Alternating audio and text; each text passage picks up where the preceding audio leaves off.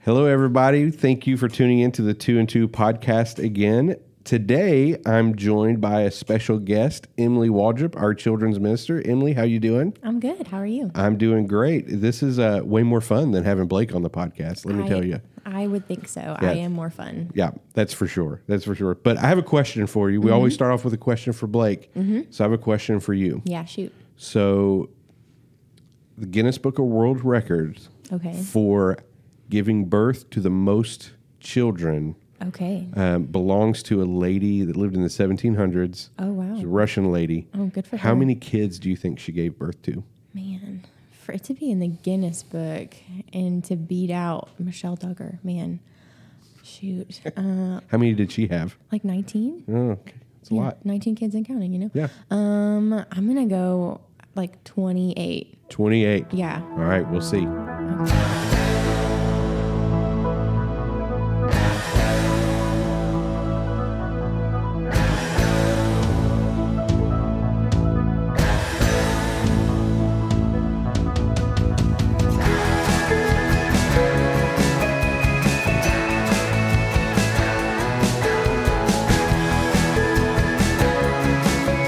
So the Guinness Book of World Record Okay. for a mom that gave birth to the most children is actually 69 kids. Stop it. 69 kids Stop.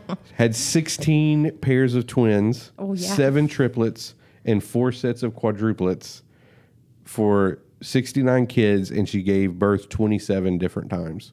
Okay. Yeah. Wow. Yeah. All right. So I wasn't too far off as far as like deliveries. It Yeah. was just she tacked a couple Yeah. on to Threw each some one. twins well, yeah, there. And I'm really going to get far up there if that's how you do it. I just feel like Natalie's an underachiever, only having one set of twins. I mean, you know, I would not go so far as to say that at all, but good good for her. What was this Russian lady's name? um, so it's funny she doesn't have a name Oh, other than the wife of uh, Fedor Vasilev. Okay. So it's the I wife mean, of that dude. This was the 1700s. So, fun fact I Mm-hmm. wasn't going to throw into this.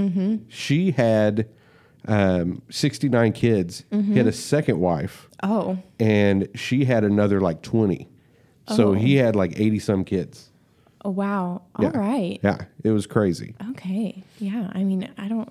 I'm trying. I can't remember history wise. Maybe they were trying to repopulate after a plague or something. But good for them. Yeah, makes Good you think that maybe everybody in Russia is probably related, but I don't know. yes, that's probably it.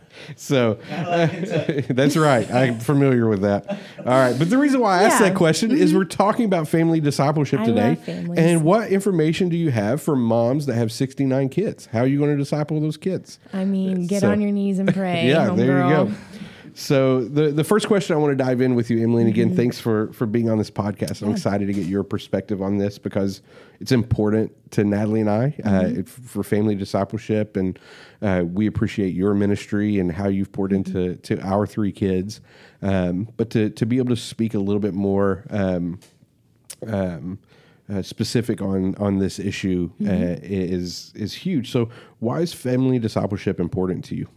Yeah, why it's important to me, um, not to Jesus you, but it's because it's important to God. Yeah. Um, we see, like in Genesis, God created the family. It was His idea, and um, one of my favorite passages to point to uh, families to is Deuteronomy six, um, where Moses is giving the charge to families to teach them God's commands and to teach them, like when they're walking along the road and when they lie down and when they rise, and to write um, His words on their heart and on their doorposts and on their gates. Um, just so we see in Scripture, it's so important, and um, even in modern day, it's important because um, you know I feel like I see the ch- the children of our church all the time, but in reality, I only see them for a couple hours a week, Right. and parents see them way more than I do. So they have way more influence to leverage over their kiddos and they're more experts on their kiddos Yeah. than i am um, i mean i would say i'm an expert on my own child um, and so that's true for other families as well and they definitely love them more than i ever could Yeah.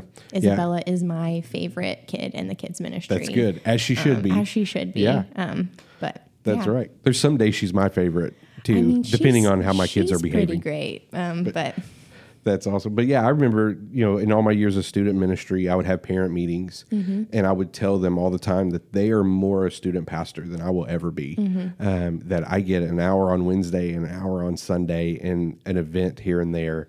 um, but they're with them uh, more than anybody else. And so my goal is always to equip them uh, to be able to, to be the key disciple uh, makers in their home and then to use me as a resource as much as possible. Yes. Um, but yeah, I think you're exactly right. Like it's important uh, to us as a church because it's important to God. Um, and, and so we, we put a premium on that. Uh, but it takes some intentionality uh, to be focused on this. I think we have a long way to go, um, but I think we're making some some huge strides, and I think you're you're making a stamp on a ministry that is is so important.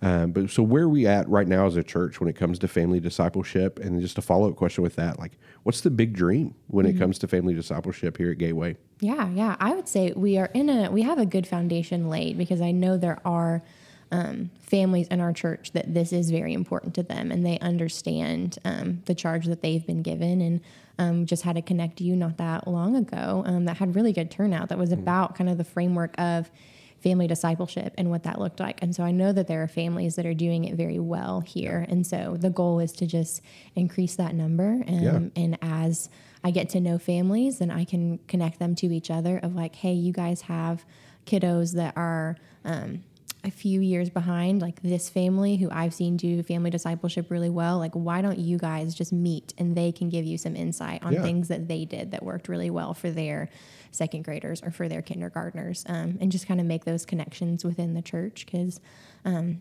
experience is a great teacher um, and i can give resources that i know of that are great but um, you know, and I'd be gr- I'd be a good resource for people to talk to if they Yeah. have babies and toddlers because that's what I have. But families that have been through certain stages, just Yeah. connecting them to each other. Yeah, I think that's huge of, of taking advantage of the community that you find yourself in. And I think a lot of people um, they balk at discipleship, especially because they think you have to be a theologian or you have to be seminary educated, and, and just even thinking about um, discipling my own children. Like when I was in seminary, like I wasn't resourced in how I was going to minister to my own kids, um, and I, I I love the education that I received, but it, it took some effort in asking questions to people that have been in the season that I've been in before, and and really when it comes down to is um, your story means so much, and to be able to share your story with your kids and why Jesus is such an important part of your life, and sharing your favorite Bible verses, your favorite Bible stories, and and being able to talk. It doesn't take a, a big program; it just takes some authenticity in your relationship with your kids in a lot of ways. So let's talk about that a little bit. Yeah. Um, for for those that have preschoolers in the home, like how how what does family discipleship look like with a one year old? Yeah, it's a party. I Yeah. tell you that. Um, and I, yeah, preschoolers have a special place in my heart. I love them. So, and there are so many good resources, which I know we'll talk about later Yeah. on about um, what families can use. There's so many great tools out there. But for preschoolers, I would say it's setting the foundation of what time looks like and for their family discipleship rhythm. So, um, you know, at least. Um, like reading to them from whether it be like the Jesus Storybook Bible or like just a storybook Bible of some sort, just so they are used to like, hey, at least, you know, once a day, like we're going to sit and we're going to read something. And Yeah. they might not understand or memorize or remember anything from that particular story, but you're setting a good groundwork for them to be used to it. Um, Yeah. And just setting the rhythms of the family, I would say, is the most important part for um, preschoolers and is going to make the biggest impact of like this is what it looks like to pray before meals pray before bed um, listening to like scripture lullabies um, Yeah. So what I'm hearing is never too early to kind of set those No. those rhythms in your your home, um, and I think that's been uh, instrumental. As my boys are now in elementary school, um, we set those rhythms at a really young age for them, and now it's just part of what they do.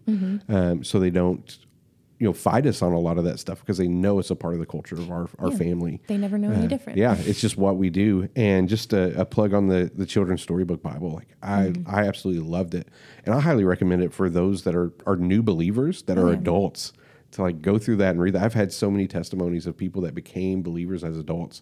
And that's what they read to kind of get a, a firm understanding of some of those stories in Scripture because they were having trouble grasping, uh, you know, reading through Genesis and Exodus at first, and then it, it gave them that foundation. So these things that we do with with preschoolers uh, doesn't just have to set in that area too. Like it's a great resource for for all believers. absolutely So, um, having elementary age kids in my home, what advice can you give me for for family discipleship for for my boys? Yeah. So I think definitely still good to have um, times that you set aside as a family um, where you're like doing family devotionals, um, excuse me, or like digging into God's word. Um, but what becomes, I would say, more so. Easy easy to do whenever they get older because with elementary kids you have activities extracurriculars um, is going to be moments that you have that maybe you aren't necessarily prepared for but things that come up just as they ask questions and talk about their day. And so um, just being prepared to kind of leverage everyday moments and point That's them great. back to the gospel.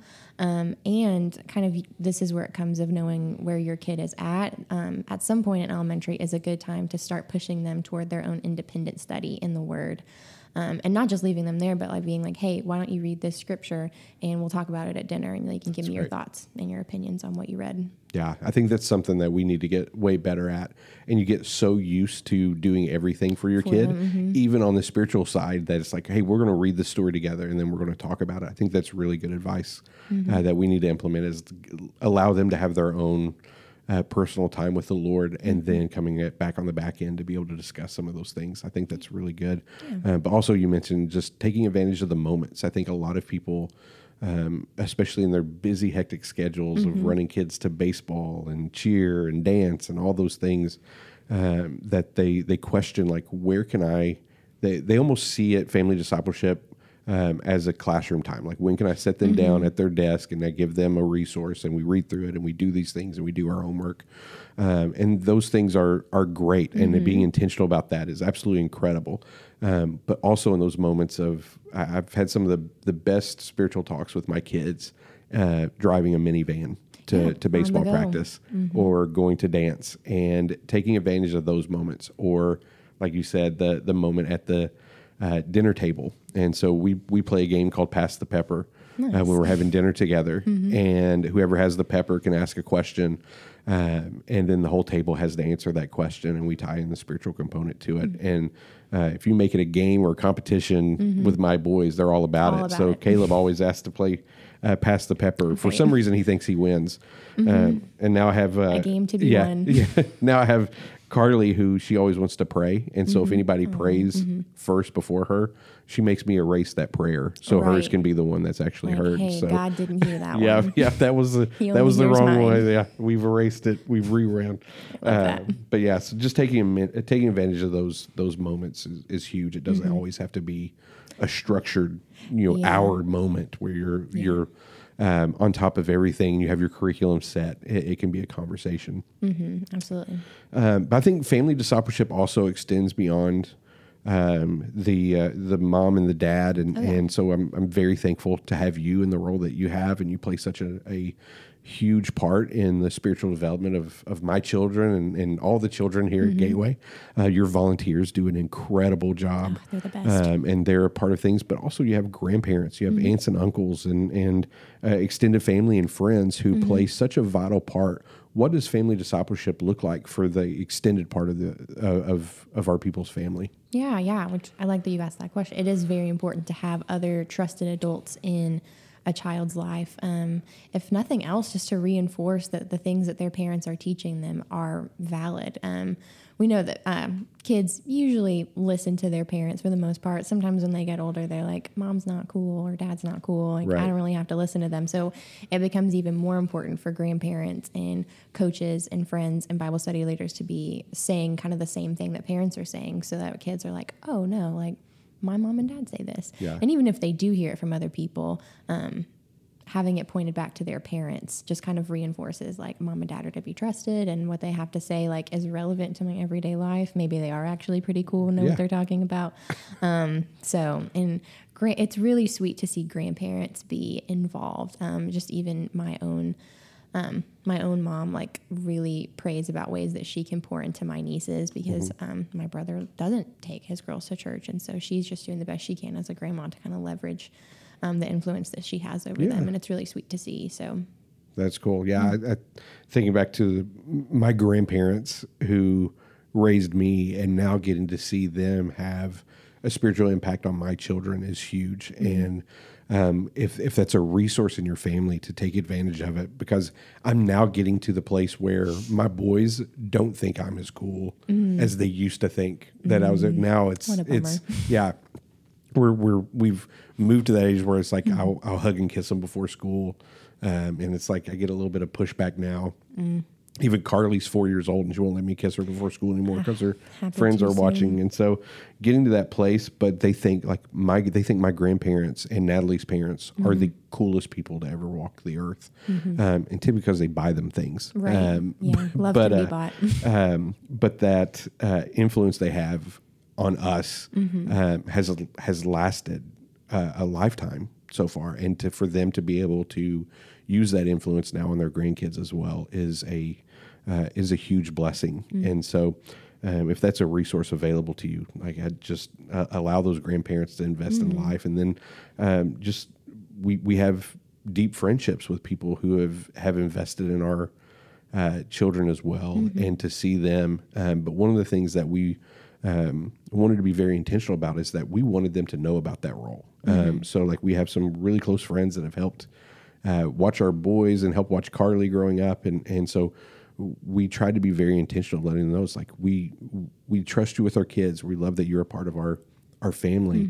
Um, also, like we trust you to tell them about who Jesus is, and and to for them to see who Jesus is. And so I, I I wanted them to be intentional about their faith with them and give them permission to do that as well. Um, and so sometimes you know verbalizing that desire goes a long way too, um, and that's huge. Yeah. Um, and so you know we can use resources in the the church that we have the mm-hmm. The uh, families that we've been blessed with and, and the opportunities that we have with our kids um, but what are some more tangible resources that you could recommend for our church to as they they're thinking through what family discipleship looks like for them Yeah, absolutely. And what I love about the resources that I um, have tapped into or are interested in using as Isabella gets older is um, just like whatever works for your family. Like there's so many different um, options, and there's really a lot of tools that have been brought out. So right now, what I'm really utilizing with um, my toddler, but can also be used up to elementary, is um, worship. Um, just Yeah. because families worshiping together can be such a sweet a sweet thing whether you're musically inclined or not and you could just kind of crank it up a little louder so they don't hear your singing voice and it's totally fine um, so we really like sovereign grace music they have an album called the ology that just has um, just some really good theological truths that um, are part of a song that's like not the worst to listen to. Um, so that's always good. Um, and then, I mean, since I have a little baby, she really loves Yancy um, and Slugs and Bugs, which are always super good, and um, like scripture songs. Um, some really good devos that I know um, a family in this church uses is um, Long Story Short and Old Story New Okay. um, by Marty Machowski, which are just quick, I think, 10 minute devotionals. I believe they use them at dinner time to just kind of go over a story and ask some questions, um, which are good for like early elementary kiddos. Um, and then, uh, kind of what I was talking about for elementary kids, pushing them for their own personal study in the Word is um, a REAP journal. And so, where they have a Bible passage and they read, examine, apply, and pray about what they just read.